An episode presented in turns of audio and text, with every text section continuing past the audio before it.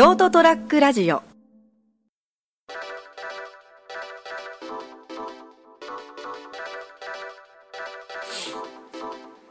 い、えー、どうもこんばんは、えー、杉のラジオ、えー、今夜も、えー、始まりました、えー、今回なんですけども、えー、今回は、えー、前回、えー、読書についてお話をさせていただいたんですけど、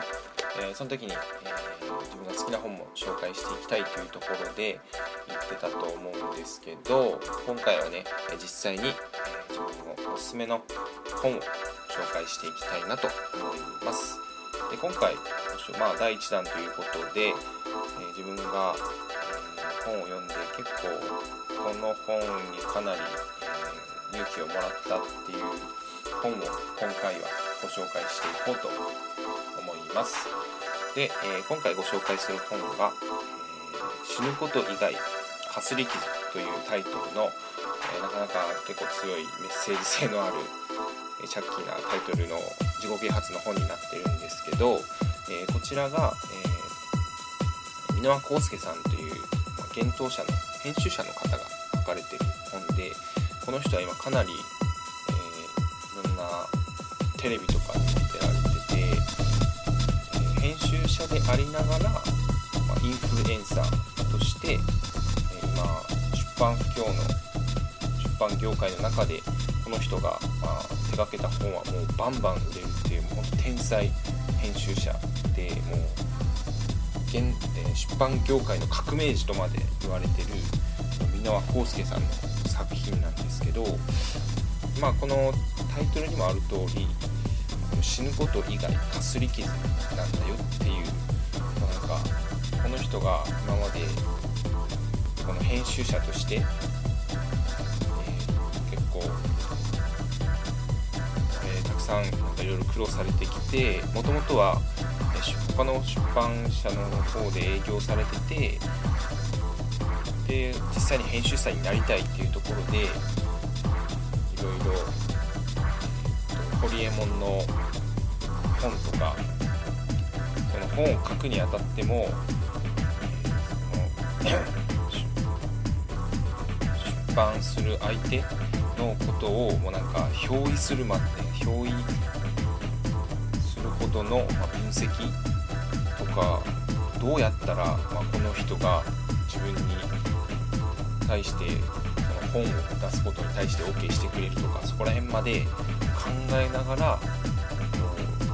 フルスイングで行動するっていうこのスタイルが自分の中でかなりかっこいいなと思っててで、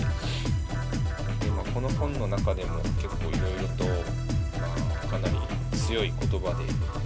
ろいろ語られてるんですけどとにかくもう熱狂せよという熱いメッセージが込められてて熱狂が、ま熱狂を生むとりあえずまずは自分で熱狂してそこから周りに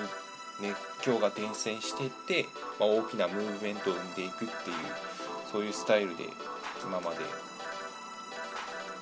ろいろと、ま苦労もされてきたんですけど今はもうかなりねもういろいろ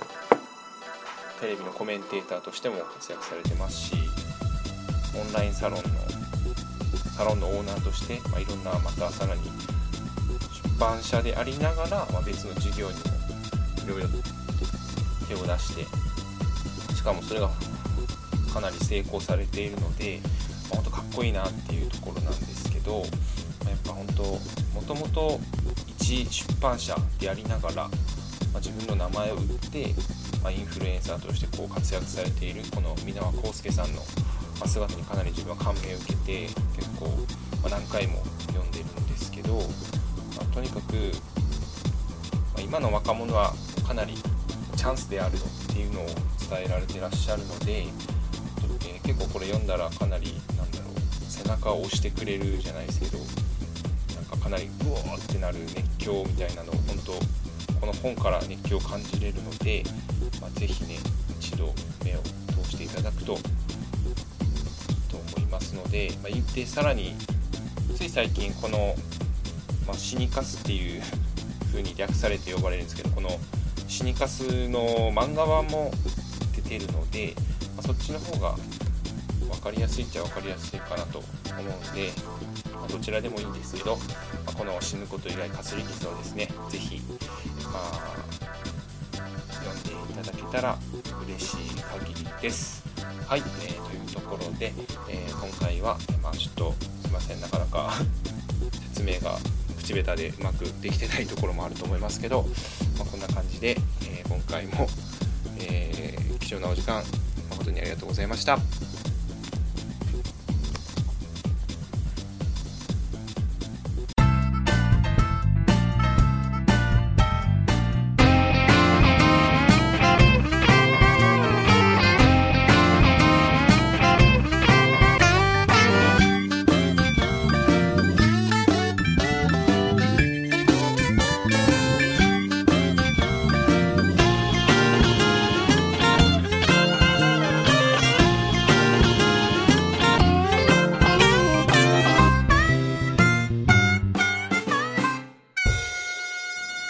st-radio.com